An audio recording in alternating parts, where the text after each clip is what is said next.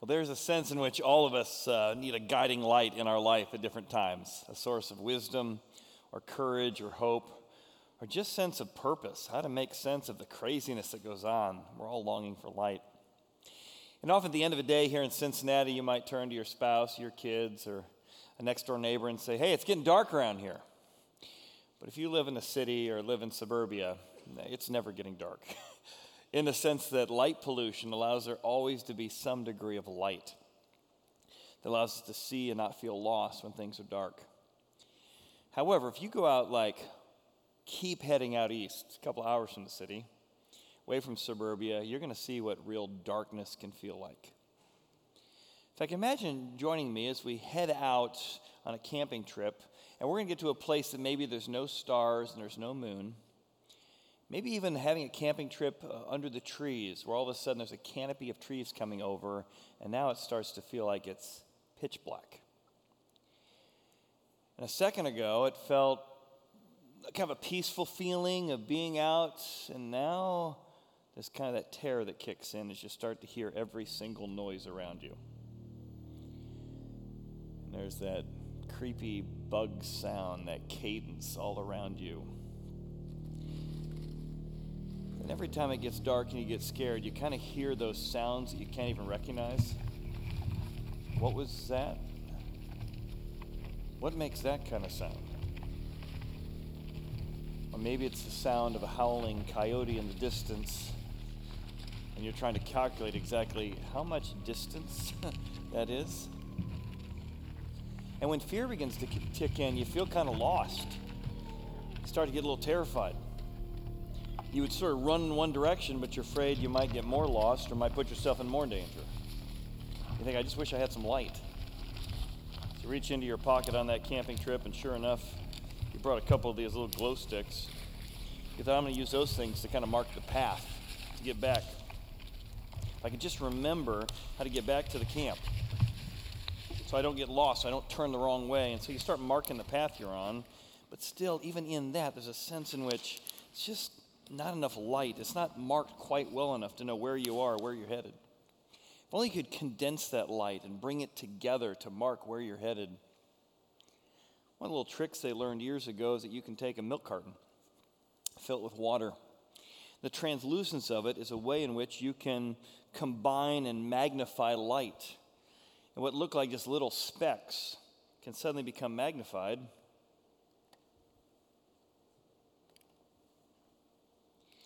And now you have a source of light. All of a sudden, you can use that to not only guide your path, but there's kind of this warm glow of light that comes around you.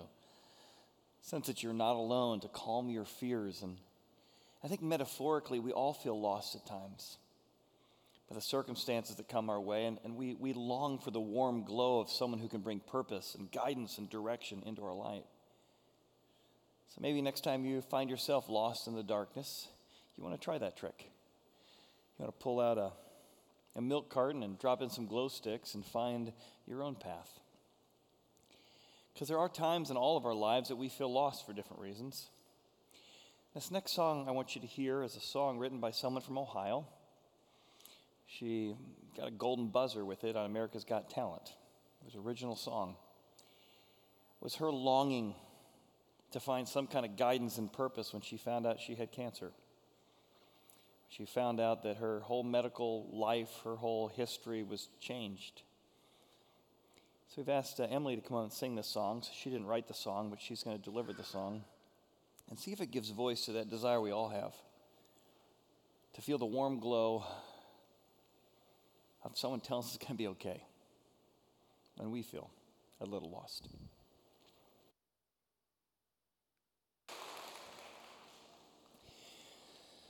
Maybe you're feeling a little lost. It's okay. We all feel a little lost at times, and sometimes it's a good lost. It's you're taking your life or your company into new territory that's never hit before. And that comes with that adrenaline rush of trying things and going places no one's ever gone before, but you also feel a little lost because no one's ever navigated these trails before. Or maybe it's the more heartfelt lostness you heard in that song. You're facing a medical condition you never thought you'd face. You never thought you'd have to hear the words cancer or deal with a stroke. Or maybe you're watching someone else that you care about fighting against COVID, or you lost someone, like a funeral we're doing in a few days. You're just feeling lost, wondering if there's any meaning and purpose and sense to it all.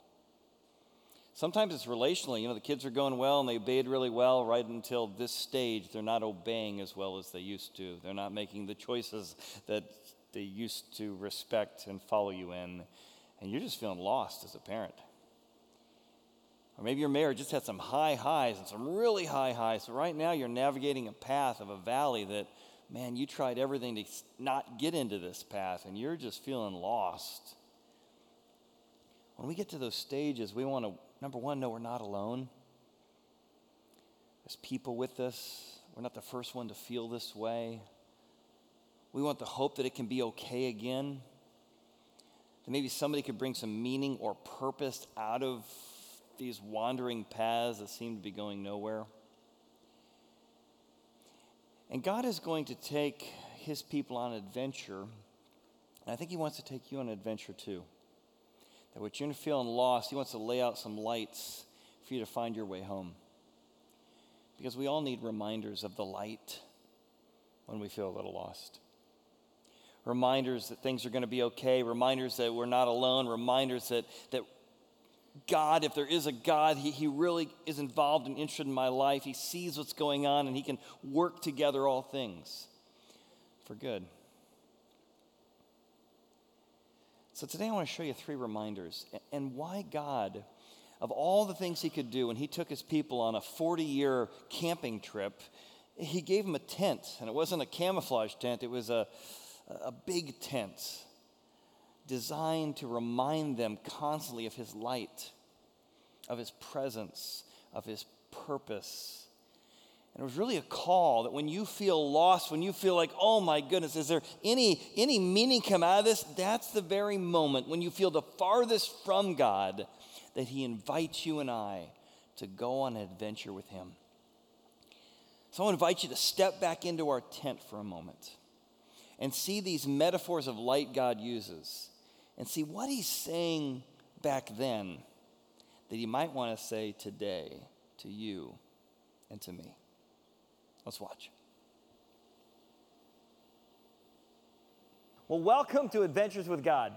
As we're looking at this tent of meeting, this movable tent that God designed for his people, God's been inviting people on an adventure for years.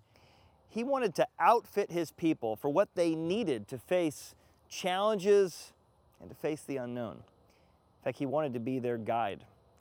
In fact, not just that, he wanted to be their literal guide. So for 40 years, he would lead them with fire and smoke. He wanted you and I to know that we can, we can trust him.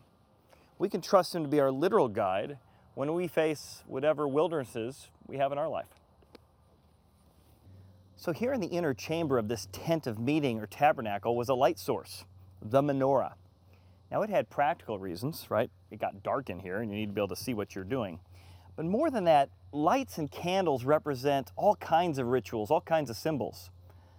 Think of it, for some of us, it represents romance. Others, it's the celebration of a birthday party. For some, it's needing comfort when you're mourning. You light a candle for someone who died. Maybe it's the sacredness of the lighting a candle at the tomb of the unknown soldier. There's lots of ways in which, through history, candles have represented things. Now, this menorah has seven individual arms or branches, as outlined in Exodus chapter 37, where he tells Moses to build not just a candlestick, not just with seven branches, but to make it out of gold and to make it look like the branches of, a, of something you might find in a garden. Why gold? Why garden? Why does he mention this? Well, for all of the ancients, the gods all lived on mountaintops and they lived in beautiful, luscious gardens. And so, even here in this space, God wanted you to create the idea that heaven and earth were together, that God was with you, figuratively and literally. And the Bible opens in Genesis chapter 1, and he shows when God is with mankind, they're in a literal garden paradise called Eden. So, everything here was designed to show you that. God had seven individual parties. He wanted you to celebrate Him and enjoy life throughout the year Passover, Sukkot, things like that. God was showing you that heaven and earth were coming together here in this space. So, also in this space was an incense altar, a reminder that our prayers go up to heaven and God does truly hear us. But why does God specifically use smoke and fire in this space? Well, it's because future generations are going to hear about this incredible adventure with God, this, this 40 year camping excursion, where God in the Bible says that He literally led them in two forms. During day, He was a pillar of cloud, and during the night, a pillar of fire. See, God wanted future generations to know that He is with them, guiding them, leading them, helping them, just, just in the way He guided and led those in the past that God's invisible presence is available to you and to me. And we could trust Him in the mountaintops or the valleys of our own wandering. That the God of the past can also be the God of the future. So, three reminders that I hope that you can find today. The first one starts us in the past. God wants us to remember that He was the faithful, fiery guide when you felt lost in the past. He was there. In fact, as he's leading the people on this adventure out of 400 years of Egyptian bondage, one of the weird things they do is they carry with them a bone box. They have the bones of someone who died 400 years earlier, named Joseph. And they bring this bone box with them. And here's what it says in the Bible it says they take this bone box, and archaeologists have found many bone boxes like this. And it says that they took the bones of Joseph with them because 400 years earlier, God had promised Joseph and his great great great grandfather Abraham that he would one day lead his people to a promised land and take them on an adventure. But they've been waiting on that for 400 years. But as God leads the people out of Egypt, they don't forget what he did in the past. They literally have a box with the bones of Joseph, a reminder that this, we are on an adventure fulfilling the very promises of God that go back centuries. And by reflecting on what he did in the past, they had more and more confidence he could be their faithful, fiery guide in the present. And as God's leading them through the wilderness, it says he led them the next passage says, with a pillar of cloud and a pillar of fire. Now, wouldn't that be nice? Like, wouldn't life be so much easier if we're like, which way should I go? Well, follow the cloud. You know, don't go left, go right. Hey, it's dark out. I'm feeling lost. Well, follow the pillar of fire. Now, immediately you hear that and you might say, This is Chad, why I don't believe the Bible. You're, you want me to believe, as a scientific, enlightened, educated person, that there's a big fat pillar of cloud that's actually telling them when to start and stop, and at night they get a big night light? Well, yeah. How could an educated person come to that conclusion? Well, a couple of reasons. One, when you think of God, right, as a concept, he's supernatural. And if someone is supernatural, they should be able to do supernatural things. If the Bible really is what it says it is, a record of how a supernatural God worked with normal people, if there were no miracles in it, wouldn't that be a problem? Like, what a lousy God. Like, he can't do anything. He just kind of like does normal stuff. So it's philosophically reasonable to say a supernatural God should do supernatural things. But most of the time, there's a normal, natural way of doing things. There's exceptions when supernatural things happen. And what the account tells us here is for 40 years, there's a supernatural way which God led his people. And for fun, sometimes just Google uh, fire tornado and you'll see that a pillar of fire is very much a scientific possibility. Whenever there's a forest fire going through, the winds spin in such a way that it takes a small forest fire and it shoots it up 40, 50, 100 feet in the air and creates a swirl of fire. So it's actually something that can scientifically be done that God did to lead his people. So for years, there was a sense in which they knew that God was with them because every morning got up, there's a cloud, God's with me. There's a fire, God's with me they had a reminder of what God did in the past. And often, in order to move into the future, we have to look back at things that happened in the past and things that we felt like we were so lost back then, didn't think you'd ever get out of that situation. And by reflecting on those reminders, it gives you hope and courage and confidence. Do you have any reminders like that in your life? Ways to remind you when you feel lost now that there were times you felt lost in the past and God was with you? That things didn't fall apart. He used even the bad things in the past to lead you to this place. My son Javen just turned 22, and one of our traditions we have as a family is we have a red plate. And so we have this red plate that we pull out every time there's a big event new job offer, an area we prayed about that God answered. And we filled up one whole red plate. So we're on red plate number two. And it's just big moments. Sometimes it's grandma and grandpa writing down they hit their 50th anniversary. That's a red plate moment. That's a lot of faithfulness over time and through fights and through the ups and downs of relationship. So at this uh, birthday party we had this week, we I made a little video, about an eight minute video of Javen from the last 10 years, and we just watched it together with some friends and family. We just remembered all the adventures we've had as a family, the fun we've had, some good moments, some trips we've taken. Then we pulled out the red plate because Javen had just got a, a, new job and he was just so ex- excited. We were all praying about it together. And we just wrote on the red plate about the, the new big job and the new big opportunity. We just celebrated. But we call this red plate our God sightings it's not just good events, it's ways we saw God show up and prayed for God to show up. And boy, when we're in those moments when you feel lost and we're like, oh my gosh, he's going to show up, we've been praying about this for a while, we go back and we look at that red plate as a reminder that he was a faithful, fiery guide in our past. Sometimes it's not feeling lost, it's feeling a sense of loss. My friend Brenda calls me about every year, and part of her tradition is she loves going to Spring Grove. And she celebrates in the candle lighting ceremony there, if you've ever been there.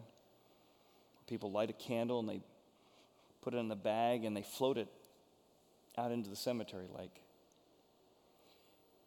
People come and they grieve together. They experience loss together. But it's also a way in which they remember God's promises. See, the hope of Christianity is that when you put your faith in Christ, He defeated death. And so anyone who died, who's gone before you,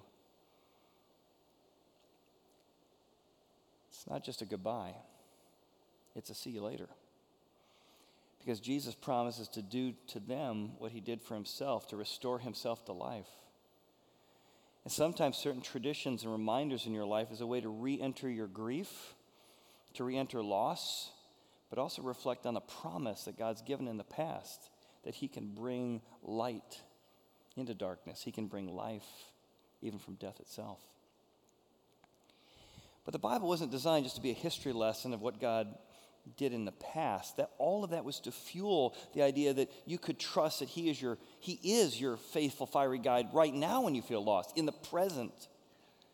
So God put certain symbols in place in this tent as they were on this adventure so they could right here and right now know that he was their faithful, fiery guide. He did in a, a very unusual way.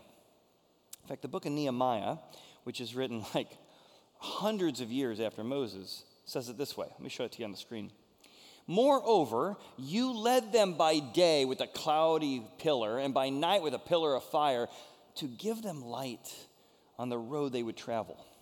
Now, this guy is rebuilding the temple after years, 70 years of, of, of, Babylonian bondage. I mean, they felt lost. They felt like God's not with us. They felt like, what's happened? We, we lost our homeland. And he says, no, God is with us now. He will be our faithful, fiery guide now. And he reflects on because he was in the past. So then they're traveling around this tent, and God puts these very specific symbols in their life years after the pillar's gone, years after the cloud's gone, to keep this metaphor in mind. Let's start with the light. He tells the priests as they're traveling through the wilderness, and through years later when they had a temple, that their job was to constantly keep this thing lit. Look what it says in the Bible. Here was their job Aaron shall burn on the lights and the incense altar. We're talking about the incense altar first. Sweet incense every single morning when he tends to the lamps. He will burn incense on it, a perpetual, ongoing, every day, don't not do this, before the Lord throughout all generations. Why is that? Why would every time you'd come into to the, the holy space or this tent, would you see a smoke coming up, incense burning? It was a reminder that God is still your pillar of cloud. He's still with you now, just like he was with your ancestors. And God wants you to know He wants to be with you now and put reminders in your life, promises in your life that you can know He wants to be with you now, even if it's different from stories you've, you've read about in the Old Testament. Then those same priest's job were to keep the fire burning continually. In fact, he tells the, the, the priests of Aaron, I want you to keep burning the candles continually. Here's how he says it. Notice the words here. You shall make a lampstand pure gold. Its shaft, its branches, its flowers will be in one piece. And so the one they made looked a lot more like that. See how it looks like the branches coming off a tree? More than this kind of metal one. It was designed to look like that garden. And look what they were instructed to do keep the lamp burning continually. And they didn't have wax candles, they actually fueled it with olive oil. So it was olive oil they kept in this thing. But their job was to keep the light going continually. It was a constant reminder that God is with you continually. You can count on Him, you can trust on Him. His promises are real, His promises are valuable. Now, at the end of 40 years, God no longer reveals Himself in that pillar of fire, in that pillar of cloud. In fact, Moses is passing away, he's just died. His second command, Joshua, is now in control. And they're just about to step into the promised land, and God says, Joshua, take your people and spend 30 days mourning the loss of this leader. And as soon as you step in the promised land, no more pillar. I'm like, well, that's when we need it most. And God says, Joshua, I got something better for you. Better than a pillar of fire? Better than a pillar of cloud? What's that? He says, Joshua, be strong and courageous. Here's how he says it. Next slide. Meditate on my word day and night. I'm going to give you this book, the Bible. And the book of the law shall not depart from your mouth but I want you to meditate on it. Same way you meditated by seeing the cloud, I want you to meditate on my promises and my word day and night. And by doing so, I want you to be strong and courageous. Do not be afraid, for I am with you wherever you go. Do not be afraid. Do not be dismayed.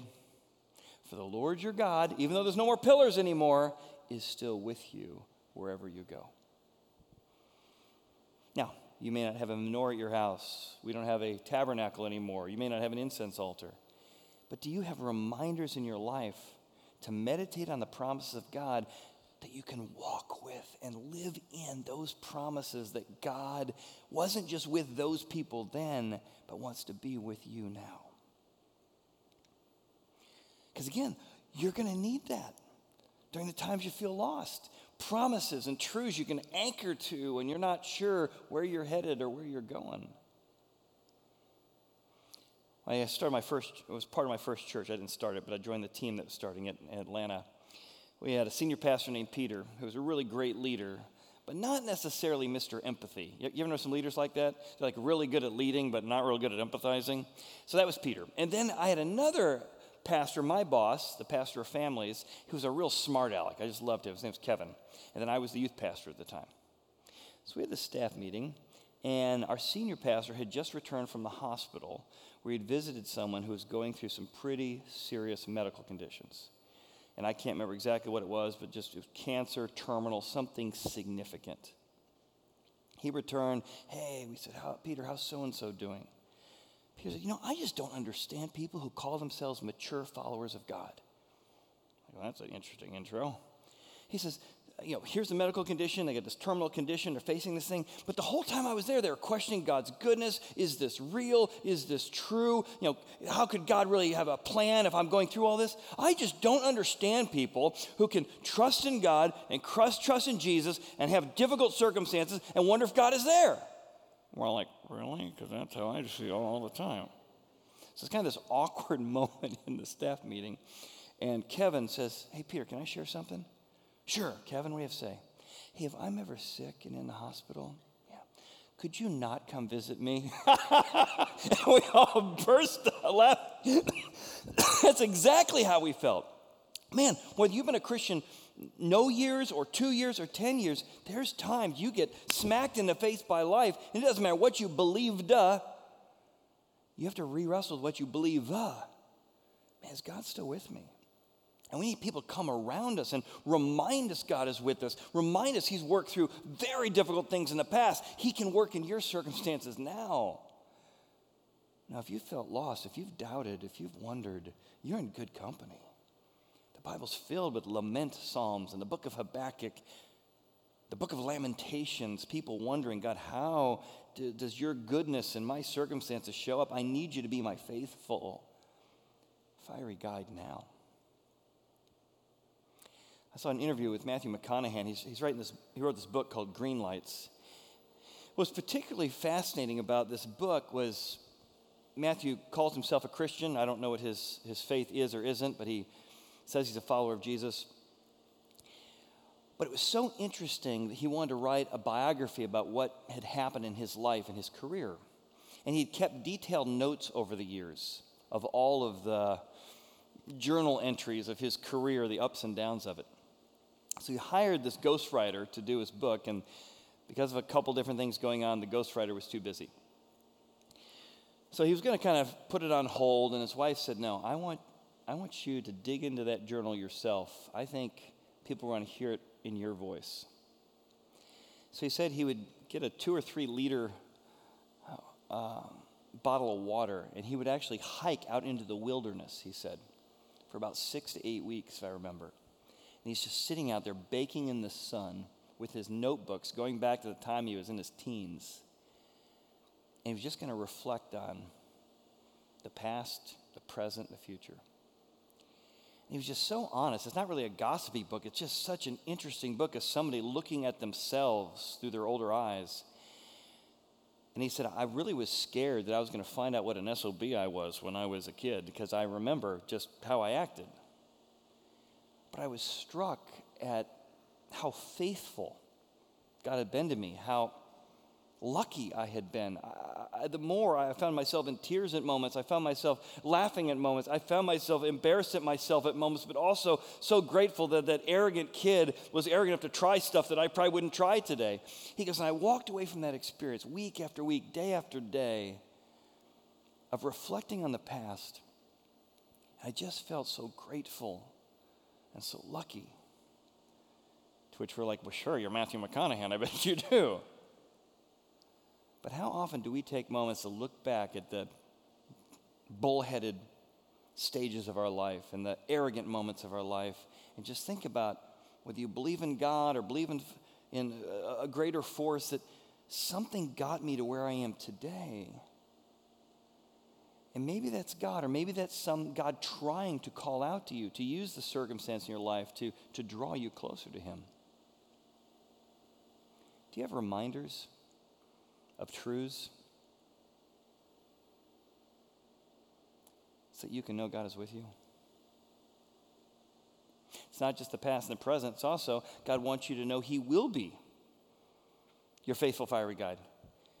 You're saying well, it's one thing that it's happening now, but I'm facing some things I never faced before. As I look into the future, how can I know for sure He will be my faithful fiery guide? Right? That's our third reminder. But to understand it, let's talk about the menorah for a second again. Because there's two different menorahs, and maybe you've seen both of them before. One of them has eight candles in the background with kind of a ninth protruding towards you. That's for Hanukkah. So, have you ever heard somebody talk about Hanukkah? It's the, the festival of dedication. And that is not the same thing as Moses' menorah. So, Moses' menorah is on the right, but often people think of the Hanukkah menorah on the left. Hanukkah is from couple hundred BC, a time of the Maccabees. The Maccabees were a group of uh, Jewish uh, freedom fighters who had lost access to the temple for like 150 years. So they came in, they pushed back Antiochus Epiphanes. They ended up winning the battle. Think of like our, uh, a Revolutionary War kind of thing. It's a celebration of independence. They came in, they fought for religious freedom. They took back the temple after 150 years of not having access to God's temple, God's presence but they didn't have enough olive oil to keep the light burning. It's a little bitty cup of it. They took this little cup of olive oil and kind of fueled up the candles. And miraculously, that little bit of oil burned for eight days. And Jews today, Hebrews today, celebrate Hanukkah as a reminder of the miracle about 100 to 200 BC with the Maccabees that God miraculously allowed the light of his presence to glow in the midst of their challenging circumstances. Now, there was another festival of light that was related to the menorah of Jesus, and that was a feast called festivals or Sukkot. It was a time that you would actually live outside in a tent for a whole week and you'd look back at your car, you'd look back at your house. I mean, they would car back then, but even today, they do that today. You, you sit in a tabernacle and you remember, look at all the stuff we have that we forget to be thankful for. So people live in a tent every year at Sukkot, at this festival of light. It's a time of reflection on how thankful they are for what God has done in the past and the present so they can trust Him in the future.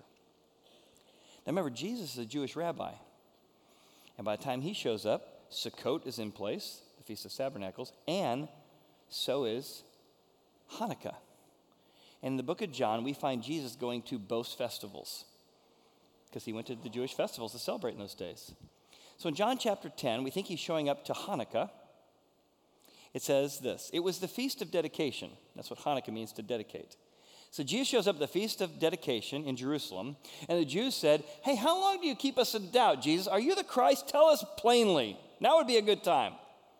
And, in Hanukkah and Sukkot, there was a moment where the priest would climb up this gigantic menorah. I mean, King Herod built a menorah that was 50 foot tall, like this giant birthday candle. And the priest would climb all the way up this ladder to the top of this giant candle. And the wicks were made out of old priestly garments. I mean, that's a big wick, it's just a whole outfit. They dip it in olive oil. And then everyone gather around as they're waiting for the light. And just as they would go to light the candle, this gigantic menorah, at that moment, as everybody's just about to see the lights come on, Jesus yells out for all to hear I am the light of the world, and he who walks in darkness shall follow me. And you will not walk in darkness, but have the light of life. Jesus says, All that religious ritual was nice, but it really pointed to me. What you really need is me. I was the light of the tabernacle. I'm the one who answers prayers. I'm the one that gives you the forgiveness that comes only from the God box. I am the reminder that God is with you. And Jesus came to say, I'm the fulfillment of everything you heard about in the Old Testament. And I want you to know for sure that I am with you. And so when he left earth, after he raised himself from the dead, Jesus said, I'm sending my Holy Spirit to live in you.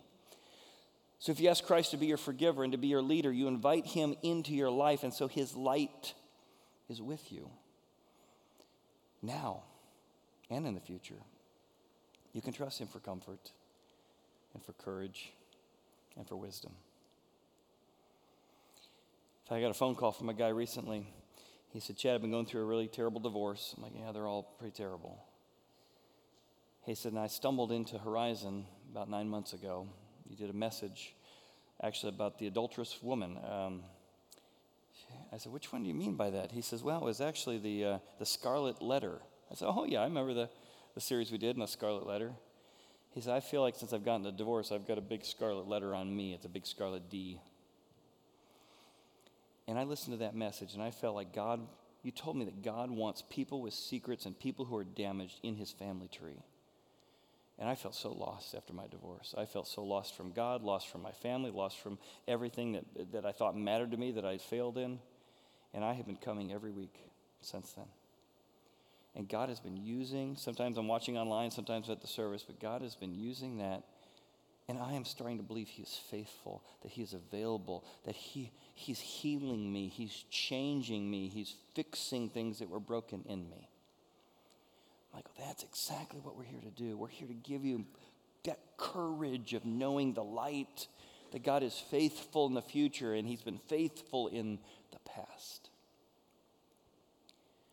So, how about for you? They had lights and candles and incense altars. Do you have any daily habits in your life? Could you, could you develop some daily habits to remind you of God's light, His promises? Like I said, the primary way he does it post, post Joshua is with his Bible. He says, My word is a lamp unto your feet.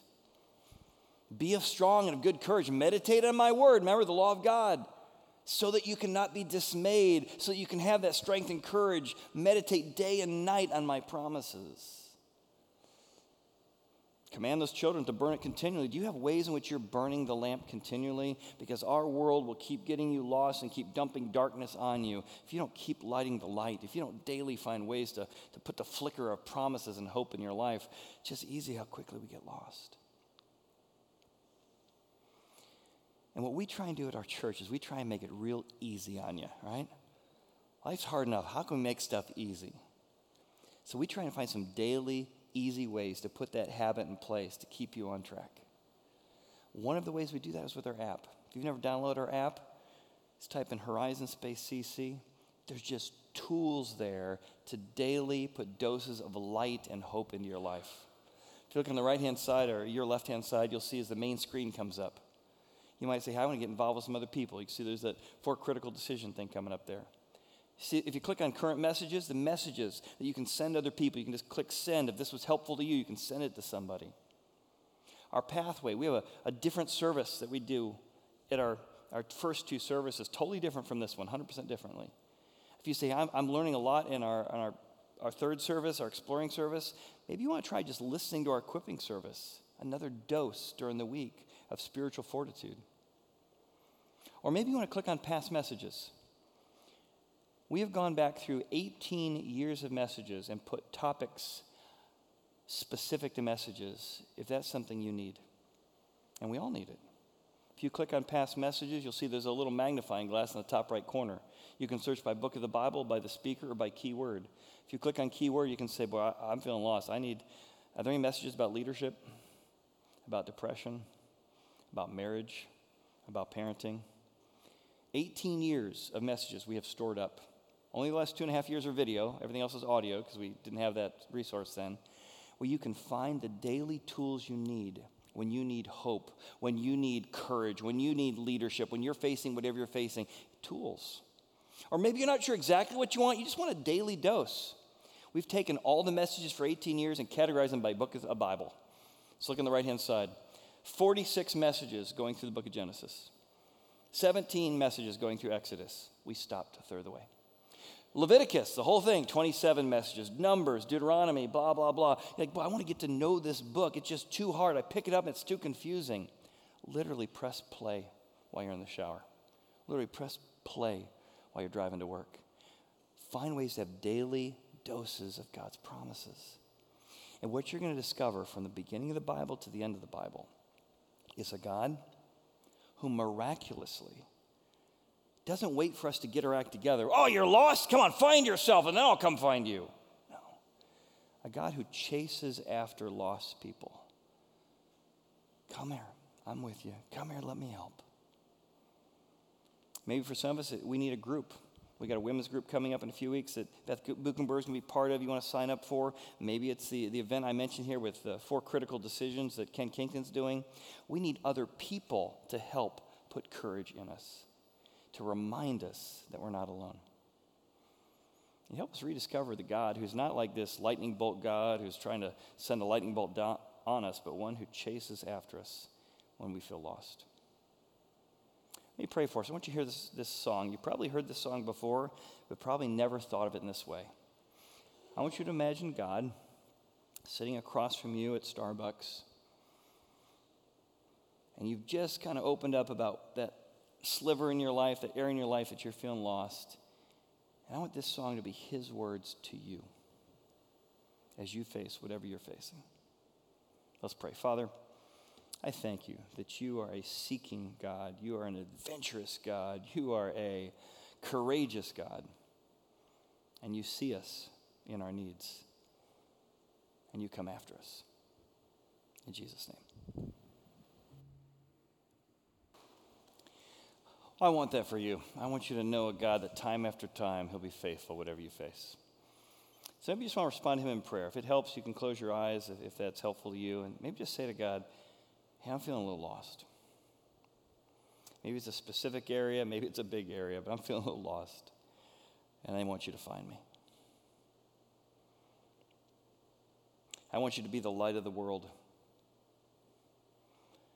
Jesus, I believe that you are the light that came into this world to forgive me and guide me, even to die for me. maybe just tell him that specific situation that you're facing.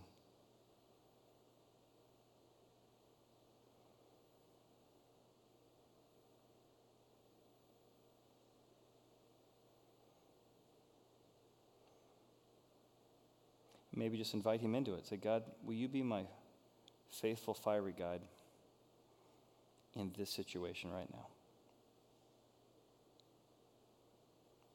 God, we thank you for how good you've been to us as a church, how you've been able to allow us to lean on each other and help those who need somebody to lean on them and to lean on to, Father. We just are so grateful to you and everything you've done for us. In Jesus' name, amen. Well, before you go, just one last thing. I know uh, if you weren't here last week, you may not have seen it, but sometimes it's helpful to stay on the track, to stay kind of mentally in the right space when you're around other people. And so we do have something starting next week with Ken Kington. Uh, Ken's going to explain just a second what's going on. But I want to invite you, if you need those daily reminders and you need some community to do it, maybe this is the kind of thing for you the four critical decisions. Last thing, and then we'll say goodbye. Here you go, Ken. Hi Horizon, it's Ken Kington, and I'm so looking forward to being back there. You know, over 30 years of performing stand-up comedy and speaking at, at thousands of corporate events and motivational, inspirational events. I met some of the most amazing leaders from all walks of life, heads of departments in Ivy League schools. I met the CEOs, COOs, and CFOs of 80 of the Fortune 100 companies in the world at one event. And that was just one event of thousands of corporate events I've done. I've sat down and had dinner with Super Bowl winning coaches, Heisman Trophy winners, and the list goes on and on. But what I love to do in those situations is listen. How did you get there? What was the key? What was the secret? And I discovered it wasn't abilities and it wasn't even opportunities, it was actually decisions that these amazing leaders make. And I found over the years that they started to fall in one of four critical categories that was the key to unlock success. So, whatever your frustration or maybe your desire is, maybe it's relational or financial or vocational, I promise one of these four critical decisions will be the key to unlock those. We're going to look at one each week, starting on September 26th and Monday mornings uh, on the 27th and moving forward for four weeks. You can make them all, or if you just make one, that's fine. But I promise you're going to walk away with some amazing insights. It's going to be at Horizon. You can go to their website right now and get a few more details, but register as soon as possible because the series Four Critical Decisions starts September 26th and 27th. It's Sunday nights at 8 o'clock, Monday mornings at 6.09. They're interchangeable. Come to whatever you can, be there whenever you can, but don't miss it. So, anyway, thanks for being here today. And again, join us next week. Ken's going to speak at this service next week. So, if you love Ken and you want to invite some friends, next week will be a great service to invite him to. And again, we'd love to have you at the men's group for the four critical decisions. Thanks for being here. If we can pray for you, if you're new to the church, third door on the left, we'd love to say hi. Thanks for watching in the tent. Thanks for watching online. We'll see you all next week.